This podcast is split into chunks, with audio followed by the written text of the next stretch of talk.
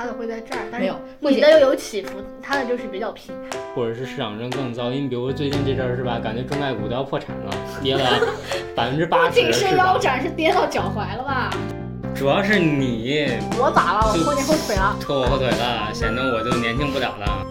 我感觉我说的说着说着可能就会说飞了，怪不得阿阿白会扎我。扎回去。嗯，好，三二一。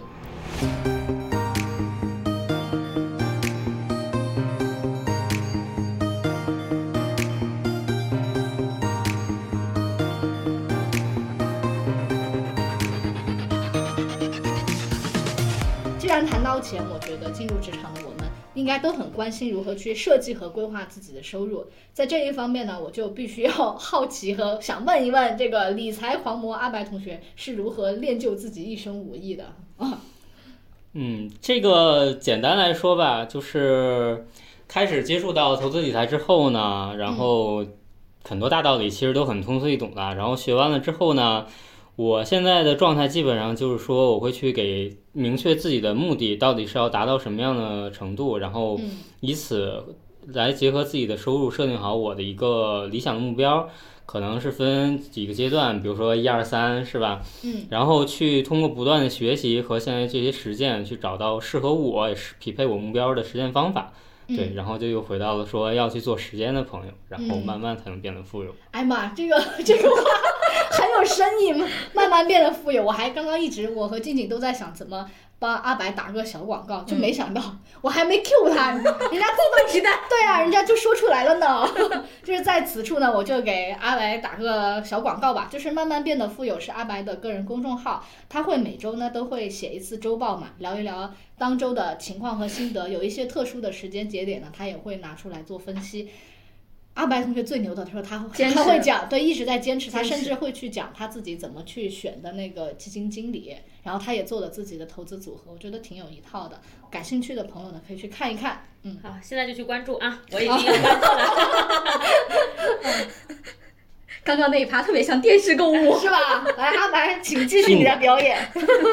嗯，好吧，就是说呢，嗯，我现在是认为说，我们如果光靠自己的工资收入呢，就是其实就主动收入嘛，或者可能比如说你有什么稿费啊，或者是什么这种东西，对吧？就是各种，比如说你打开个税 app 里边，所有囊括在你可以报税收入的范围之内的嘛，可能都算你的主动收入吧，对吧？嗯但是呢，这样的话，其实你收入结构不完整，因为太依赖于你自己去产出了。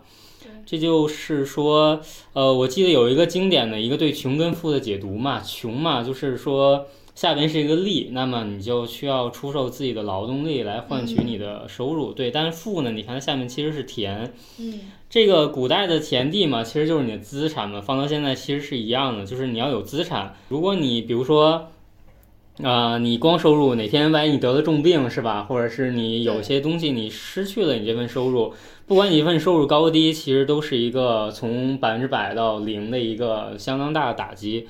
对，所以呢，学了投资理财之后嘛，我现在其实目标就是说，我不想再靠单纯的去说通过我的劳动和我出售我的时间来换取收入，然后呢，我就是想积累更多的资产，对，能产生现金流、能带来收益的资产，然后获取这种被动收入，来完善我的这个收入结构，也让自己可能有更高的安全感。那当然，这不是说说挣到多少钱之后，可能就是说哎呀，我就不想干活了，我就不想上班了，这其实是完全是两个感觉。对对，然后呢，这个其实正好今天这个小小也在嘛，其实就是我前期其实要积累我的本金，那么可能有一些风险性的东西，其实就是要依赖于保险去帮我转嫁的，对。然后呢，后期呢可能。就通过我这被动收入已经涨起来了，对，然后来支撑我的养老。比如说，你看现在我们老龄化越来越严重，然后未来能来承担你养老的那些贡献的干电池越来越少，对不对？然后呢，我觉得说，可能最理想的目标就是说能够提前退休。当然，这可能只是说一种精神状态上能提前退休。也许我还在上班，但可能完全就是因为，嗯，我不想跟社会脱节，体验生活。对，因为其实，呃，我我之前可能也是觉得，或者说我不知道现在你们是怎么想的。那时候觉得说，哎，财富自由那肯定是很有钱，对吧？我可能要趁好几个亿，可能谁谁财务报告说，哎，一线城市要要三个亿，可能才能自由，对吧？但是呢，其实这涉及到说物欲嘛，或者是你的欲望是很难满足的。所以说，你要是想败家，我觉得可能多少钱都不够。但我觉得，换句话说，或者说反过来想，如果说被动收入能够匹配到我的支出，甚至匹配到我的这个现在的收入，那是不是我就可以认为自己达到自由了呢？或者说是一种很开心、很轻松的状态，因为我不需要为这个每天去工作去挣钱。或者某一天突然可能，比如说最近很多互联网大厂在裁员，对不对？毕竟也在待过，是不是？嗯就不用在这个时候很担心呀，有没有工作怎么办，对不对？嗯。所以呢，我给自己划分了几个财务等级吧。嗯，对，应该比如说最基础的情况下，就是说我的被动收入呢，可以覆盖我的日常开支，比如说三餐啊、交通啊、水电燃气，嗯，就这些钱其实可能单笔都很小。但是呢，其实你真算下来，一年这笔钱其实已经不是一个小钱了。对对，如果你能覆盖这个，我觉得其实就已经在这条路上取得了一个初步的小的成功了。但是这里我自己会把保险的保费支出算在里边，这个我觉得阶得段你也把保费算对里面。对对我觉得是很重要的，因为它其实是给我们提供一个保障嘛，所以这个级别我认为的也是一个基础保障，其实是很重要的。对。之后呢，在这个基础之上啊，比如说下一个等级，我认为是一个比较健康的等级，就是说，啊、好，我的被动支出满足这些，但我还能有一些余钱，可以说让我的家庭或者说我自己吧，有一些享受性的支出或者弹性的，比如说大家一起，比如说吃个大餐啊，或者出去旅游啊这种。呃，当然现在可能出去玩比较难啊，但是呢，嗯就是说，因为我觉得说你完全克制消费，可能就会出现某同学这种报复消费，是吧？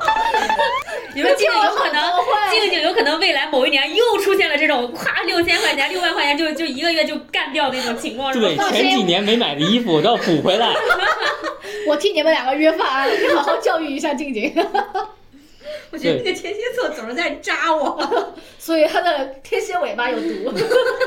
继续继续，就是你长时间绷着，可能其实也不行。所以呢，这是这个等级。再下一个等级，我把它定义为就是说比较安全的一个等级了吧？就是说，我的被动收入可以覆盖房贷以外的全部支出，甚至是还有结余，能够帮我再还点房贷，那当然就是更好了，对吧？嗯这个是建立在说我有一份收入的情况下，那么其实可能整个的一个就是你的收入结构，我觉得就达到了一个比较安全的状态。对，当然了，因为不同城市的房贷压力差别会很大嘛，所以呢，嗯房贷其实可能就是说是一个比较大的影响因素。但是你不买房，你是不是也要租房？对，所以说其实是一样的。嗯，呃，当然，如果你真的就是比如说家里有矿是吧，然后或者说你有房，你不缺房，那么好，恭喜你来到下一个等级是吧？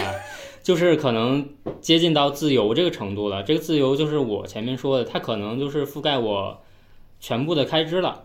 对，从这个级别开始呢，就是说我可能真的，比如说，假如说你想任性一把，我不想工作了，我想出去看看世界这么大，对不对？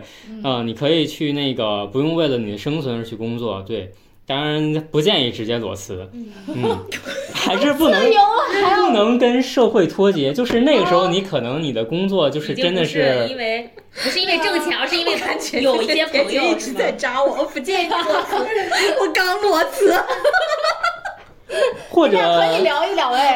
比如好像是巴菲特的老爷子还是谁说的 是吧？跳着踢踏舞去上班，对不对？哦你做的是你感兴趣的事情，对不对？那得你到这个 level，你才能说我是吧？跳着舞去对对对，但是 这就是需要你努力嘛，对不对？考了 CFA 的同学，我觉得我还在第一个基础保障那条线上挣扎，大哥。我我心疼。对然后剩下两个等级其实可能就比较怎么说遥远一点，对不对？一个就是富裕这个等级，其实它就是说你可能收入比较高，对不对？那可能就是被动支出、被动收入达到你的主动收入这个层次。比如说有些什么，我们看见这些大厂 P 级很高是吧？年薪百万，对吧？虽然可能纳完税之后只有 只有一半儿到手，但是就是说你你如果一年你的被动收入能达到这个等级，对吧？嗯，那么肯定就是你其实已经算很富裕的程度了对。然后可能之前说的我要有几个亿这档，就其实实际上是我现在认为的绝对自由，就是你真的是不用管你的账户里有多少钱了，就是你嗯只要你不败家，你都能花，随便花。对。然后呢，其实上面只是根据我自己的学习或者说我的生活去概括大概的一个等级，实际情况其实每个人都不一样嘛，会很复杂。对。嗯所以我觉得最重要的其实就是要以支出去衡量你这个各个等级的一个需要的钱或者是程度吧。对，而且尤其不同的人生阶段，这个可能会变。比如说成家的人，对吧？你现在有房贷要养娃，那肯定这支出数字会往上涨，对不对？所以就是这个数字一定是要匹配你自己的实际生活真实情况的。但是呢，就是说做到这些之前，你是一定要梳理好自己的这个啊财务状况，对，你要控制好你的这个欲望，就是你弹性支出的部分。没有没有想扎你，对对对，没有想。突然说到这儿，我不是阿白现在一抬头，我就感觉 在扎你，他的抬头就是我的末日，我感觉。对对对，没有，我突然想到，嗯对，不要不是在扎你，对，这是针对所有人的，对，对，一定是肯定就是说，你既要享受生活，但是呢，你要走上这条路，一定是会有些克制的，对，然后呢，而且你一定要是说有了这个规划，或者说做这个投资理财，其实是说为了让我们有更好的收入结构，一定不是先说去想什么一夜暴富啊，或者有多大富大贵这种情况，对。然后结合我自己的情况，对我在结合上面说的呢，我觉得说我可能理想情况下可以选定上面的两到三个等级，是我能够通过长期努力来实现的。前三个还是目标能到自由吧，对不对？哦，get 了，嗯，虽虽然我还在基础保障这个圈儿上转悠，别谦虚，别谦虚，什么别谦虚，什么玩意儿？不要谦虚。对对对，然后呢，我就经过这个可以去做一些计算，对吧？我可以算下来说，啊，我大概的目标就是什么样的，像前面说的有了这目标，然后呢，就去找我现在需要用的方法来实现这个目标。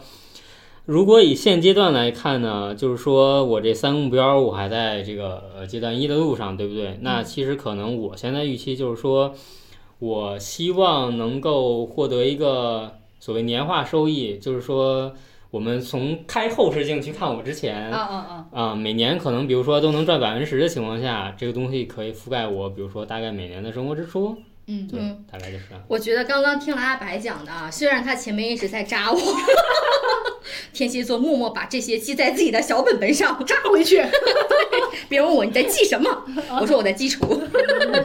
嗯，但是我是我还我还是要夸一夸阿法呀，啊好，看我以德报怨。啊，因为它里面出现了很多专业性的词汇哈、嗯。就是感觉它出现的这些专业词汇是我这辈子都没有见过的专业词汇啊，就是你让我复述我都复述不出来。比如它前面什么对穷和富的理解是吧？什么穷是要出售劳动力时间，因为下面有一个力是吧？富下面是有田，就是其实是有资资产啊，对对对对，是的，是的，我之前从来没有听过这种解释啊，就是我就感觉我在听他讲话的时候，我就是李安那张表情包，说我听不懂，但我大受震撼 啊，但是。我也有点儿听懂的是什么呢？就是、扎你那几句，就 虽然我的脑子不太好使啊，嗯，但是我听懂就是阿白说试图要通过丰富自己的收入结构，嗯，他把收入划分为主动收入和被动收入嘛，并且他把他的被动收入划分了细致的层级，呃，就是我也感觉他可能也配划为这几 这几个层级，我感觉我好像现在也不配，我就感觉阿白这种操作很高阶的啊，就是就是好像是有一定的存款基础的人才可以做到的。那我作为一个理财初学者呢？啊，其实我很想替学生或者是理财小白问一个问题，就是说，如果我没有那么多的钱，我没有什么存款，我只有五千到一万块钱的时候，我有必要理财吗？那怎么理呢？呃，这个问题其实也是一个比较经典的问题吧，就很多人其实都会有过这样的疑虑。我呢也看到过一些别人的我比较认可的一些观点或答案吧。我自己现在会觉得说，呃，你钱少，但是呢，这和你赚钱的能力是没有关系的，不能因为说，比如说你咔攒下来一大笔钱之后，对吧？你就突然变得很会赚钱，这是不可能的。你要有那能力，那你现在钱应该也不少了。直接第四个 level。对，所以就是说钱少其实也是要下场实践的，对，而且也应该要下场实践，而且要学习和实践并重。对，然后这里其实我觉得要分开这两类人，就是说学生他一定是现在没有多少收入，甚至可能说完全就是家里给钱，嗯，但他呢，优势就在于年轻啊，开始的早，这是很难追得上的，这是一个让我现在非常羡慕的优势啊。对对，对，但是投资理财的小白呢，这就不一定了，他可能现在已经是吧，有一定的年纪了，三四大师，对对对，我感但是觉这期在针对我。继续继续来。对，但是我觉得对于两者来说啊，就是说，呃，包括最近可能大家也都感受到的这个股市的下跌啊，不管你的股票还是你的基金，对吧？真的就是当你持有了基金的时候，你才会有真实的感受，哪怕你只买了一百块。你比如说我刚开始的时候，可能那时候就几十、几十、几百的往里投，但那时候你看到那个波动的时候，尤其赶上大跌的时候，你真的就是会。感觉到很有那个压力，就是心态是不一样的。现在不会了吧？现在一天波动个几百块钱，那算什么？对，稳如老狗。稳如老狗。我以后可是希望一天波动个啊对对对，该大几位数的，对不对？嗯。所以呢，就是说，呃，一定要下场实践的时候，持有这些东西，让你去有一个真正的感受，这个是一个很有必要的，也有意义的积累。但是，记得一定是要去用这个闲钱去理财，就是不要借钱啊，尤其是。还有有些人甚至炒股会上杠杆儿，对吧？然后爆仓亏得多惨，对吧？我们也听说一些炒股跳楼的人，虽然感觉没必要到那份上，是不是？生活还可以继续，活着才是王道突。然激对啊动了起来。不要那么想不开。对不对？你人家这个房贷公积基金都掏出去的人，不对也啊，泡泡码头它不香吗？对不对？所以呢，就是说，在这个实践的过程中吧，你其实是会更了解自己的这个心理承受能力的。就是再比如说，可能，哎，你投刚才说我有五千到一万是吧？你投进去一万，然后说，哎呀，亏了两千，也许我才会觉得不舒服，我可能就受不了了。那可能实际上你发觉你可能亏了一千块钱的时候，你觉得你这小心脏要停跳了，对不对然？后是十块，我跟你说，最开始的时候。对啊，然后你就要想到说，如果这是在你之后有了一笔钱，比如说变成十万，比如说五十万、一百万的时候，那那时候一跌，可能就不是一两千的事情了。那那个时候可能你的损失是更大的。对，所以就是说，越早实践其实越好，因为你可以找到说真正适合你的方式，也知道自己能承受什么样的一个波动，你的偏好是什么样的。哪怕真的最后就是说，我身边也有一些这个认识人啊，他们真的就是完全不考虑理财，可能就是存钱。当然，确实人家可能收入增长快，是吧？哦，嗯，对，有这样的人。是吧？对介绍认识一下。嗯，好啊，好，就怕你到时候受刺激呀、没事，我在你这儿已经受很多刺激了。对，所以就是说，嗯，怎么说呢？我比如以我自己为例吧，比如说几年前啊，我其实就是一个觉得股市就是割韭菜啊，我就不会碰、不会看的人。然后就是说我顶多就会买银行理财，比如说那种辛辛苦苦花了好久攒够这五万门槛了之后，因为当年还没有这个一万这么低的门槛嘛。嗯。然后去买了之后呢，就是也会觉得说也就这点收益吧，但是也比你放在股市里边哇一下可能很多钱没了要好。但是你看我现在是吧，坚持投资理财，这反差其实还是挺大的。所以呢，我觉得说一定是要给投资理财一个机会。嗯，对至于说怎么理，我觉得可能也不需要像我这样去操作，因为毕竟我是感兴趣嘛，所以我会多看一些。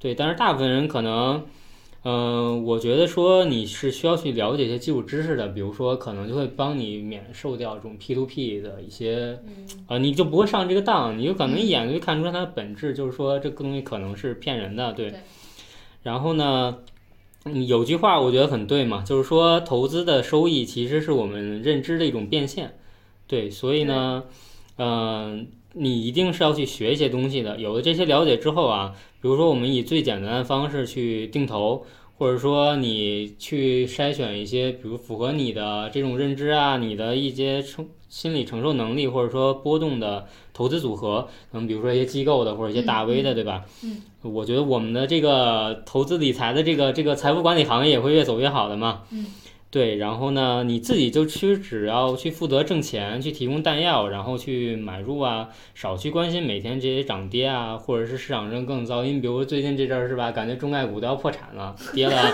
百分之八十不仅是是吧？腰斩，是跌到脚踝了吧？对呀、感觉就剩两双脚在那儿走了，分分钟 鞋都要没了，是不是？对啊，对，所以呢，嗯，还是希望说，尽量的能够去，不管钱多少，一定要先有一个尝试，而且越是钱少的时候，你损失越少。光脚无法赚钱对了，是吧？我觉得阿白说的很对啊，因为呃，理财这种东西其实它是不分钱多或者是钱少的，哪怕呢我们是先用少量的钱啊、培养一下自己的理财意识啊、或者是探究一下自己的心理承受能力的底线也是好的。就是我觉得像理财这种事情啊，就是需要试嘛。其实越早试，越知道自己的心理承受能力。啊，但是从阿白上面层层递进的 讲述当中啊，我是发现，呃，我们俩虽然是天蝎座啊，嗯但是确实是没有对比 就没有伤害，就是 怪不得啊，阿白会扎我。扎回去。因为阿白他的理财逻辑就是属于非常清晰的那种类型，并且他很太理性了，而且他是有硬的知识点的。但是呢，我我感觉我我整个人跟他就是完全相反的那种。我觉得我这个人呢，就是我是偶尔才会理性的，我经常感性，而且我觉得可能是由于智商原因啊，就是我不得不承认啊，这是我我怎么觉得在职场当中你更理性啊？真的啊是吗？非常理性。哦，那可能我我只有在职场当中理性，剩下的时候都没有那么理性。嗯，所以我我我我是觉得我在接受特别硬的东西的时候是有一种困难的，包括我提选题也是这个样子的，我就只能提一些很软的选题。就圆圆，我说呃那个圆圆第一次就是哦她特别主导一个选题，就是上来就提了一个特别直男的理财的选 题。因为我特别邦邦硬，内心里。啊，对对对，呃，所以呢，我觉得我我在理财这件事情上跟我的性格是有很大的关系的，呃就是我会根据自己的感性思维做决定，呃，当然这种感性的决定也包括我在规划收入的时候啊，就是我觉得我自己在规划收入的最大的特点，就是说好听点儿就是啊佛系规划，说难听点儿 就是没啥规划，对，因为刚开始的时候嘛，我我我我的收入是挺低的。妈呀！我说这儿你会生气吗，圆圆？不会，你说的是实话呀。那我就说了哈，嗯嗯，因为我刚开始的时候收入的确是挺低的，就是低到什么程度呢？嗯，就是低到了我第一次在跳槽的时候嘛，就是我即便不跟我面前的 HR 谈薪资，就是他给的钱其实 其实已经比我当时的收入要高了。啊，所以那个时候呢，就是当然是我报复性消费以后啊，我觉得报复性消费这趴过不去了。是的，是的，啊，我最大的努力就是我每次在发了工资之后，我就一定要先做一部分的强制储蓄。当时我我的钱也只能够承受得起我买那个稳健理财的，嗯就是呃，当时我是存了之后，我就只花我自己自由支配的钱，因为咱那个时候是呃，我觉得呃福利还是挺好的啊。就是因为我们吃饭是免费的，然后再加上宿舍很便宜，其实宿舍基本也等于不花钱了，嗯，所以当时还是攒了一点钱，然后呢，我就我就去买了那个保险，而且我当时是买了三个保险啊，重疾、医疗和意外，当时是一块儿买的。呃，并且呢，我觉得我是同龄人当中是很早买保险的，就是我觉得我说到这儿，也希望大家不要误会啊，我并没有在给那个保险打广告啊，也没有在推销保险啊，我只是说一下自己的啊实际情况，就是。对于买保险这件事情呢，嗯，大家可能乍一听会觉得哦，你你还是很有理财意识，其实不是啊，嗯。我买保险也是有一种啊那个感性的决定，因为啊，我觉得圆圆可能会知道，我有一段时间我的情绪特别的紊乱，是是有一是是是不稳定，尤其是我我觉得有一段时间我特别的焦虑，嗯。就是我在焦虑的时候，焦虑了一段时间之后，我也不知道为啥，我那个时候从那个时候开始，我特别怕死，那你这个焦虑程度确实有点高。我是真的很怕死，我一睁开眼睛我就想我死了怎么办？所以，我当时就是想，我要是死了，然后是不是给父母还要造成很重的负担呀？我的钱是不是够我看病啊？啊，对，是出于这些理性的以及是不是孝顺，就是关于亲情的这样的考虑，呃，所以我才是买了那个一部分的保险，嗯啊，这才是我那个下这个决定的，就是最重要的原因，并没有想保呃保险它可能会帮助我理财这一类的，嗯嗯，呃，就是嗯就是剩下的嘛，就是我的反面典型典型的时刻了，因为因为我自己，哎呀，我我从小其实我的数学挺差的，所以我我对数字这种东西不是特别敏感，尤其是哎，我觉得数字还行啦，就是尤其是我对几何什么什么东西，就像你们看那种什么什么线之类的，其实我完全不灵。我就数学，我高中我觉得我我学立体几何的时候，可能一百五十分我能考一半的分数就不错了，完全永远脑子里脑补出来，脑补不出来立体的样子是吗？对，是的，是的，永远看那个立体图像平面图一样，所以我就。我觉得我脑子里真的是就是缺数学这根筋，嗯，所以我当时我觉得我在看理财的时候是的的确确非常打击我的自信心的，所以那怎么办呢？那就逃避好了，我不看了，为了保住我的自信，啊，所以当时呢，我就我不会去刻意的去做一些长线的理财，我就觉得我我就逮着我能看得懂的，然后小小的理财，然后赚一点点，我就满足了。但是呢，我感觉我幸运的是，就是我我我旁边的人都还是挺好的，就比如说以前我们那个啊同事姐姐啊，或者是或者是我的妈妈啊。超级热心，就每过一段时间就会说啊，这个理财挺好的，你买一下这个理财。哎，我说行行行，当时答应的挺好的，然后转过头又忘记了。可以白嫖，还有送上送送上什么？送上门儿。对，因为他跟我说完之后，我也会，我也，我其实有的时候脑子像浆糊一样，我会忘记。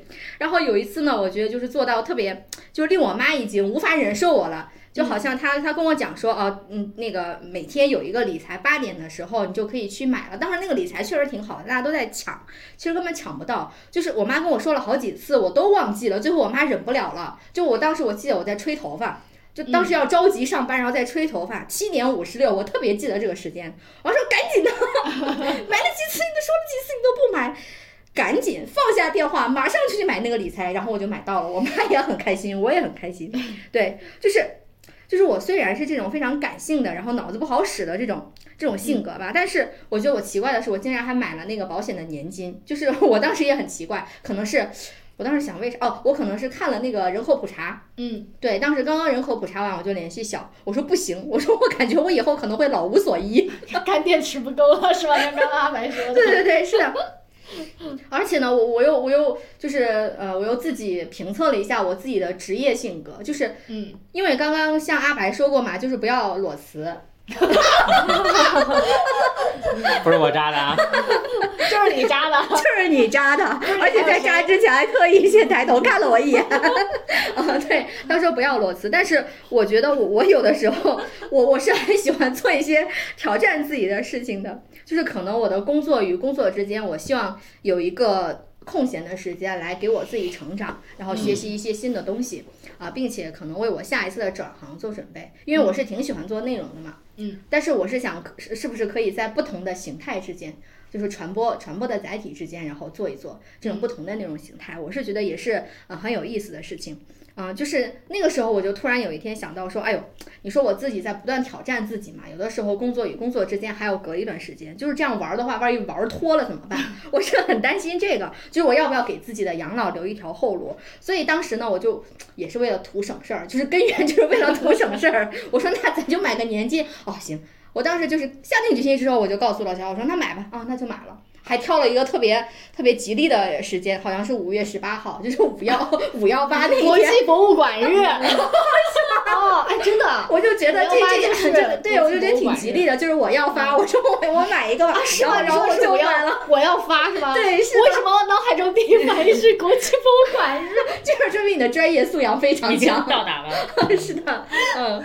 哎呦，其实这样，就我觉得静静她，她虽然说她那个什么那个想一出是一出，思想很很跳脱，但是她刚才也说过，她是那种天蝎座嘛，就是她的直觉会很准，就是就是我觉得，其实我也天蝎座，就我觉得有时候我做一些决定，好像是冥冥之中就是有一股神秘的力量在引导我干这个事情，但是干这个事情是绝对没有问题的，嗯，然后事实也验证是没有问题的，是这样的，然后包括刚刚他讲，其实你说没有没有什么原因嘛？也有，你们他为什么要买那些基础保障？他其实就是。他没有想我怎样讲，他想的是我不能给我的父母增加一些什么，其实就是还是那种责任和爱是在的嘛，是这样的。然后刚才咱俩咱们就聊到这个话题啊，就是说那种家庭资产的这个配置吧，就是曾经有个观点，就是说我们家庭在做家庭资产配置的时候，不是说我们一定要去挣很多很多钱，嗯，而是说。而是说我们要我们配置的目的是为了一些事情做准备的。就是刚才我们聊到那个家庭资产就是管理的这个事情嘛，就是有一个观点我实是非常认可的。他说是什么？就是家庭财富管理的目的不是说为了挣更多的钱，而是我们是为了某些事情做准备的。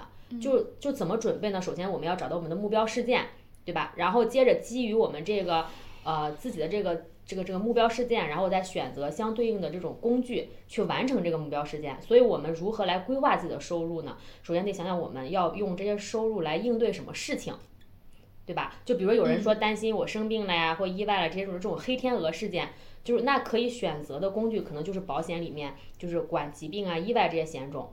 那真有什么事儿的时候，它会有一个杠杆在里面嘛？比如说现在就是啊那种治疗癌症最先进的那种 CAR-T 疗法，它一针就一百二十万。也只需要一针，嗯，就是它管用就管用了，不管用也就不管用了，嗯，对。然后呢，就是，但这一百二十万，你说，就是就我就举个例子，就比如我一个很好的朋友，他家其实是还是家庭还是资产还是很雄厚的，像这种老人都是那种就是省里的那种退下来的那种老干部，就他就是淋巴癌转移了嘛，就当时他就在想我要不要去打这个针，就是他们家也能打得起，但是老人最后还是选择放弃了，嗯，因为觉得可能年纪也比较大了，你说我这一百二十万。就因为它这个针不是说一定管用的，嗯，哦，当然也只是需要这一针，嗯，所以说你说就是面对这种选择的时候，就是说就是说那个怎么是要用自己的钱呢，还是说有没有一种更更聪明的方式？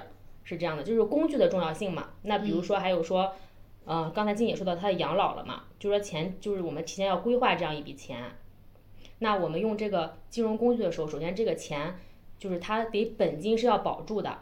别我们理着理着到最后也老了，然后钱也咔理没了，嗯，对吧？所以说我们这种工具选择，第一，它要本金要很安全，同时还能在时间的这种复利之下，然后能尽量的跑赢或是等于这个通货膨胀，嗯是这样的，嗯，它会比较稳妥嘛，嗯，所以说，嗯，怎么说呢？就是说，我看看，好了，小的本性本性要出来了。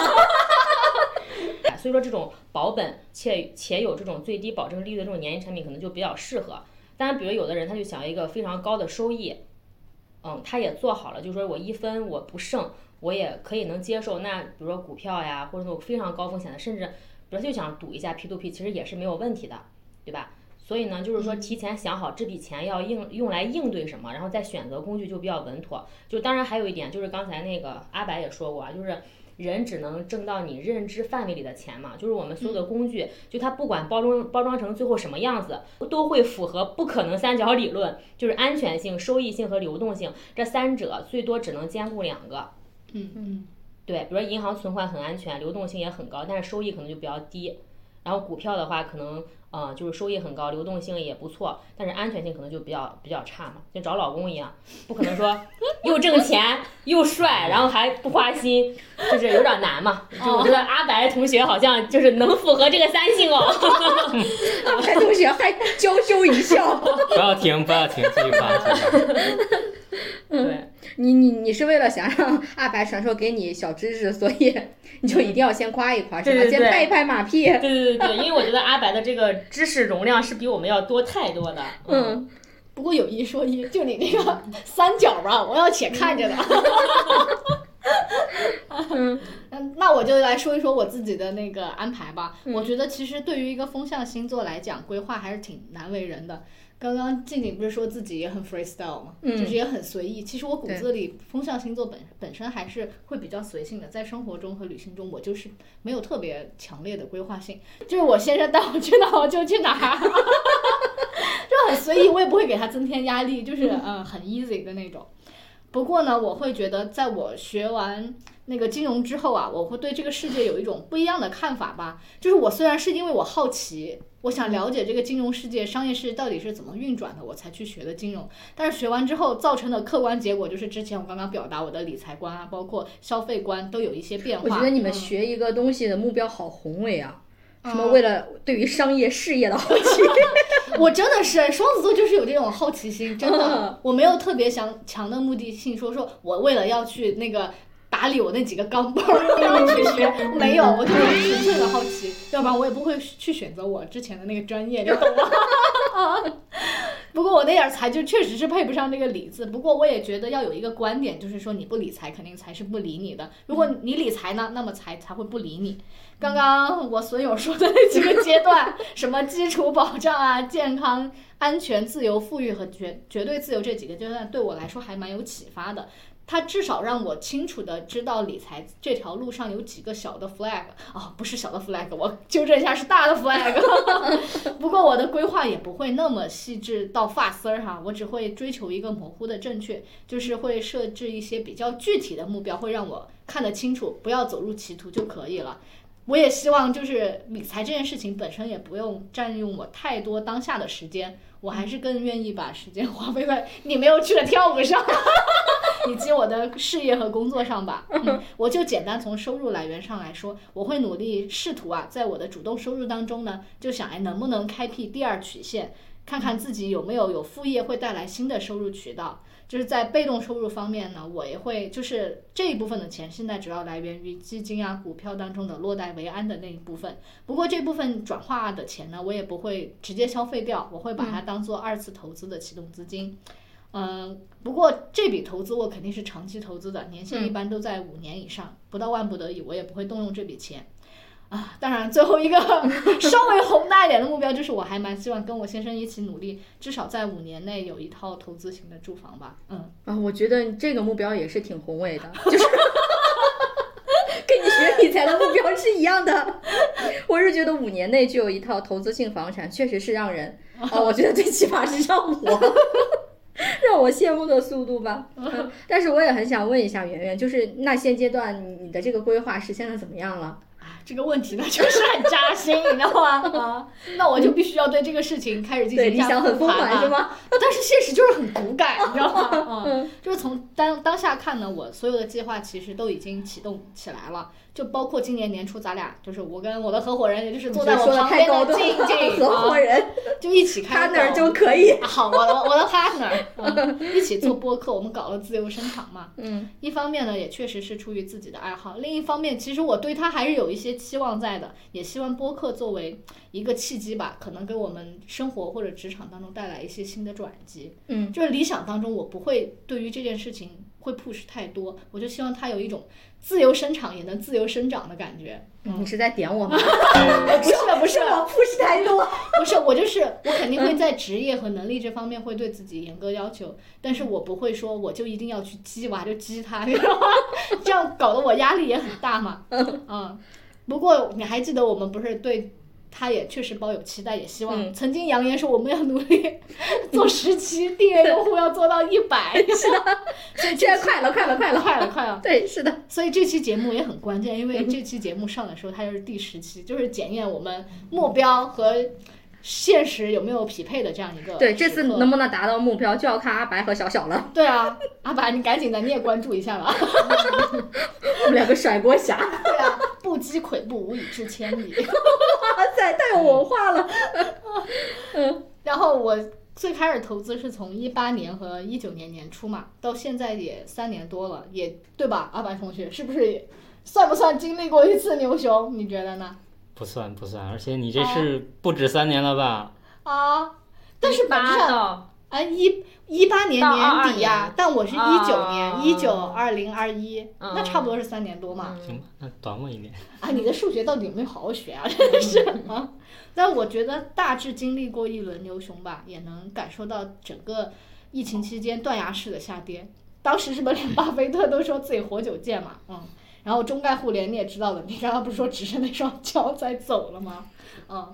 我会觉得说，在实战当中，我也有一些切身体会吧。我会发现我自己在资产配置上是有欠缺的，仓位控制水平确实有点差，就是往往容易重仓嘛，导致流动性不太够。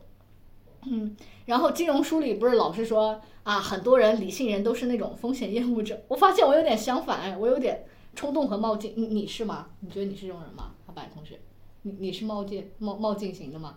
可能还是怂一点。你哪怂了？刚刚自己说。我不怕跌十块钱，我现在就等着各种起伏。那个是你有的对应的规模嘛，而且已经变成日常了嘛，当然不一样。你我觉得你说的冲动的冒进，应该是比如说你你兜里就一万，咔，你这一万全买了 P to P 是？那叫冲动好吧？这不叫啊。然后我其实再讲一个我自己对自己理财方面还是有一小点点要求的，我就是预期当中希望自己的年化收益率能到百分之八吧，嗯，相对指标呢就是能够跑赢沪深三百。从结果上看，一九年和二零年都达到了，我觉得，但是这个也是环境本身好的原因，跟我个人能力没有太大的关系。但是到了二一年和二二年，投资难度确实不低嘛。我去年就是持平，但是现在就是惨不忍睹那个账户，嗯。我觉得对于这个事情来说呢，我也要好好反思。总之呢，理财这件事情我还在路上，也是个小学生。嗯，投资性住住房这件事情呢，刚刚过去一年嘛，离我的 flag 啊，目前看我我俩要加油了。啊，嗯，既然聊到了规划的实现，我觉得有一个人特别适合回答我的问题，那就是刚刚我 Q 了好多遍的阿白，因为我觉得他对这个事情有很多的怎么说呢经验。对自己的对吧规划也有那么长线的表达，所以我还蛮想了解一下你现实情况到底是个怎么样，有没有匹配实力、能力和现状，有没有匹配上你的野心啊？我想先问一下，你二二年的惨不忍睹有多惨？没你惨，可以吗？至少最近我的定投账户又涨回来了哟。是吗？哦，那我惨吧，毕竟我买了中概互联啊，然后仓位还是有点大了。嗯，好吧，那回到我这边的话，就是前面我也提了，我会去设定目标嘛，就是简单来体现，可能就是对资产数量的一个要求。嗯，对，但是也会去考量到时间维度。比如说二十年啊、三十年，或者说头一辈子，对吧？因为毕竟有兴趣爱好嘛，那肯定是会坚持做下去的。但是是你这个目标其实实际上是有时间成本的。你比如说，我想积攒到一个嗯大一点目标，结果你咔定了一个五十年的这个 时间维度，可能确实很轻松，但是就没有意义了嘛，对吧？对呀，因为你也不知道明天和意外哪个先来。嗯。那我就是很犀利五年内要买房的目标，那得赶紧了，对不对？我得抓紧。嗯，然后呢？对，有了这些目标和时间之后，其实我会去计算，比如说我二十年达成我这三个阶段目标，然后我重新开始，大概。比如说，嗯，要投入多少钱在每年？因为感觉每个月这可能要求有点太高了，或者比如说我以十年去累积的话，对于我的本金积累速度要求太高了，不太现实。嗯，而且我们也都知道，实际上这就是复利最终的大头，其实都在后边那几年嘛，对其实是需要有一定的时间维度来参考的。然后这比如说举个例子啊，就比如说你想二十年攒出五百万是吧？比如说我们的圆圆这个。再来一套房是吧？我的也是只首付哟，我可没有办法主动捐款。然后呢，比如说前面也提到过这个年化收益率这个概念嘛，比如百分之十，对吧？然后这样可能就是说我计算出来，我每年就需要投入七万九千多块钱，对。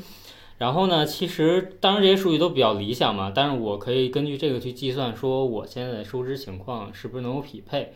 或者是说，我可能刚毕业，我还很年轻，对吧？我需要努力到什么一个程度，才能够满足我的这个投资的目标？嗯，对，当然，确实有时候可能是真的提不上去，对不对？圆圆同学，那那我就是那个提不上去的，行了吗？然后呢，当然确实就是提，球前面也说嘛，你还是要匹配自己的真实情况呢，对。就是比如说你的支出没有那么高的要求的情况下，你设立一个太高的目标也不是不行，但是就不要把它看得那么重。嗯，对，因为可能前面的那些目标会更好实现，或者说更有意义一些。对，毕竟咱们不是不是做白日梦的朋友嘛。对。嗯，然后呢，按照上面说的这个方式，其实计算我现在自己的进度，我是略超一些的。你看时间进度来讲，四年其实已经对二十年来说完成了五分之一的百分之二十，对。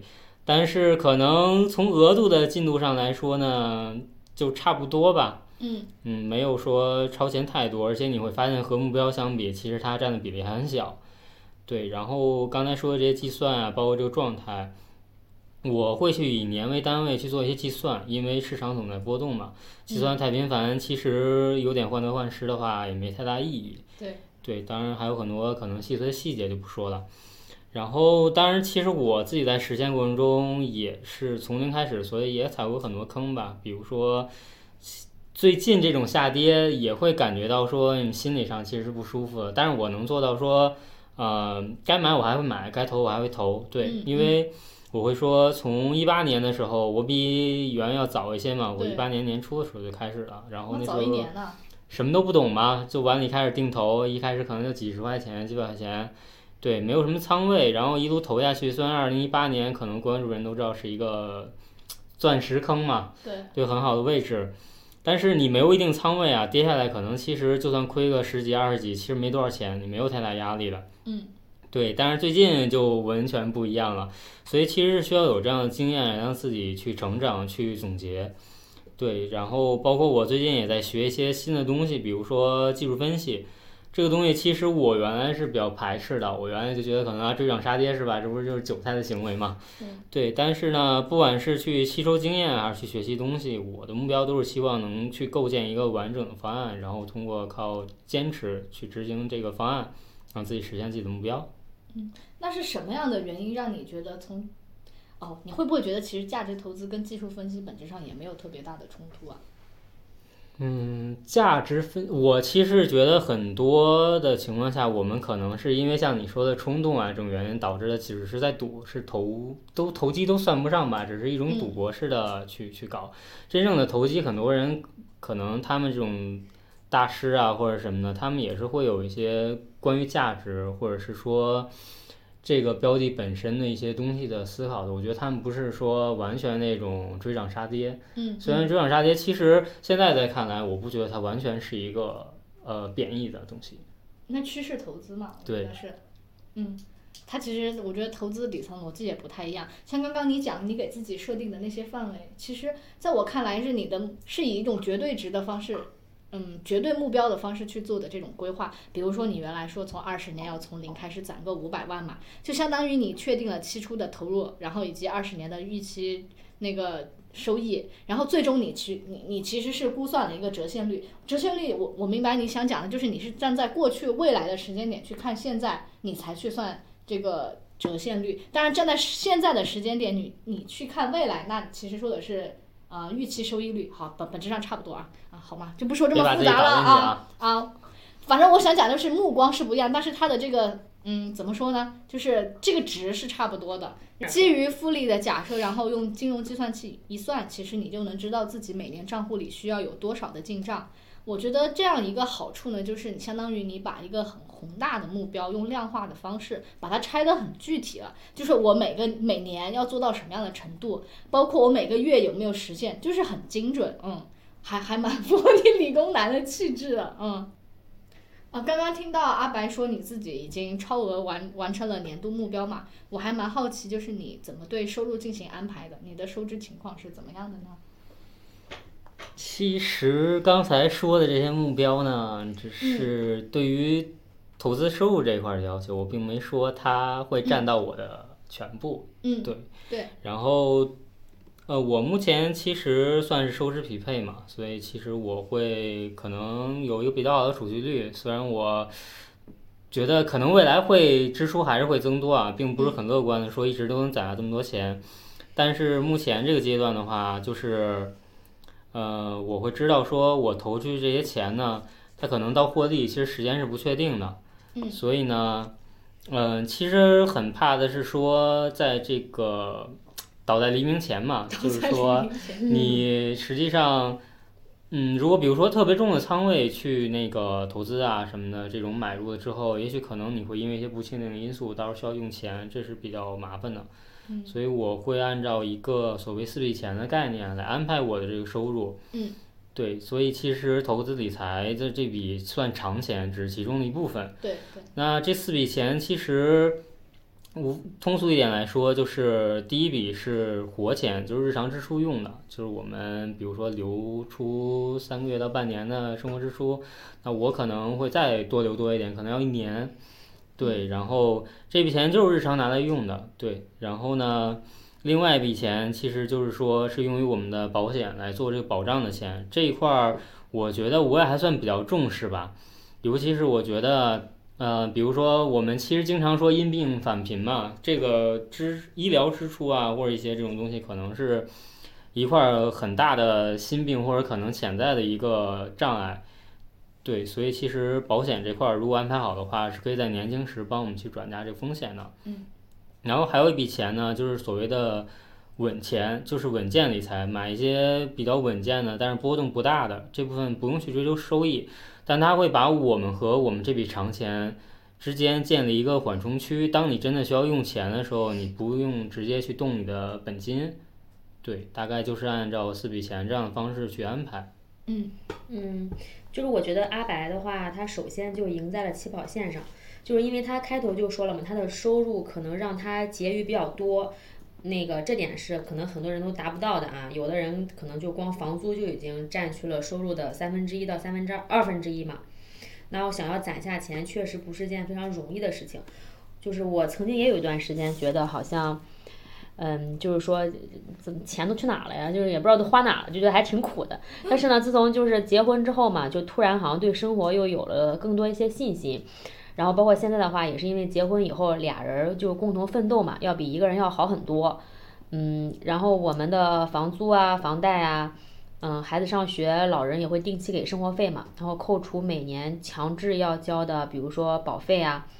或者是说那个，我们也会定，就是一个强制的储蓄率嘛，嗯，然后剩下的钱呢做一些理财，所以说从这个角度讲的话，也能勉强算是收支匹配吧，嗯，并且前面讲过，就是我我觉得啊，我是相对理性的人，然后没有不必要的过度消费，然后我老公也基本上也是一个 没啥消费的人，所以我们的就是只要是就像刚才阿白讲的，就是这种就是没病没灾，嗯，基本上就是。还是相对来说比较匹配的，嗯，是这样。我和小小情况看起来还是蛮相似的，不过我和我先生过的生活可能会比你们俩要更紧张一些，就是不如小小家那么的宽松。我和我先生收入刚刚讲了，其实有一部分是除除了来承担房贷、扣除日常花销以及保险这种，呃，意外预防的这种硬性储蓄之外呢，剩下的钱我们就是可以自由支配了嘛。这笔钱我一般会用于投资理财，然后以及。去支付一些我和我先生长长期去提升自己的费用，包括之前 小小讲的为知识付费，我们也会做。我感觉大家都是学习型家庭，是没有办法，毕竟你在现在这个状态上，你感觉能维持到现现现阶段已经很不容易了。嗯。然后我刚刚小讲完之后，他说他跟他先生在一起之后，能感觉到生活又有点意思了，是吧？就没有那么苦了。所以我会觉得婚姻当中另一半真的很重要。嗯。然后双方既要有情感支持嘛，也得并肩作战，还得关键是还要得一起经营，就有点像那个薛兆丰说的，嗯，啊，做企业是吧？对啊，夫妻之间是有一些的，嗯，就实际就现在的情况来看，我们的房贷现在占比还是有一点高的，我觉得啊，就是他给我们留的空间并不算太大，就是大家一直在讲收支平衡，我觉得在我看来是具体来说。嗯，从现有的这个标准来看，确实是收支平衡，但是我并没有觉得它达到我心里预期的那种收支匹配的状态啊。此处我觉得有一个概念需要补 充一下，嗯，要不划个重点，就正常情况下，就是工薪阶层嘛，每个月房贷其实占占到总收入的百分之二十是舒适线，稳定线是不要超过百分之三十五的。如果你的房贷已经或者是房租已经超出了百分之四十，那就是警戒线了，这是你自己给你规定的还是？没有没有没有，基本这个这个当然是网上公开资料去说，也也有一个，但是具体那个来源我有点记不住了。嗯，但是大概工薪阶层是要维持在这个水平的。嗯嗯嗯，就是我去拿自己的情况去对照了这个指标去看了一下，就是我跟我先生虽然稳稳的落到了稳定线这个水平，但是呢，我觉得人不能只看到当下嘛。就像阿白，他说我问他你是不是无债一身轻，他说不啊，那现在没有债，并不代表你 以后没有债，就未雨绸缪的这种状态还是要有的。如果你把目光放得长远一点，格局稍微打开一丢丢，你就会发现现在的稳定线真的不稳定。万一有点什么幺蛾子，我和我先生真的分分钟突破警戒线啊，就是还是要小心吧。我觉得心中还是要有做好最坏的打算。就是大家可能也会想一个问题：如果我们失业了？那我我们现阶段的存存款到底能够支持我几个月？就正常来说，一般是个人存款最低是你要有至少是三个月能维持你固定开支的。好一点呢，就是要到六个月。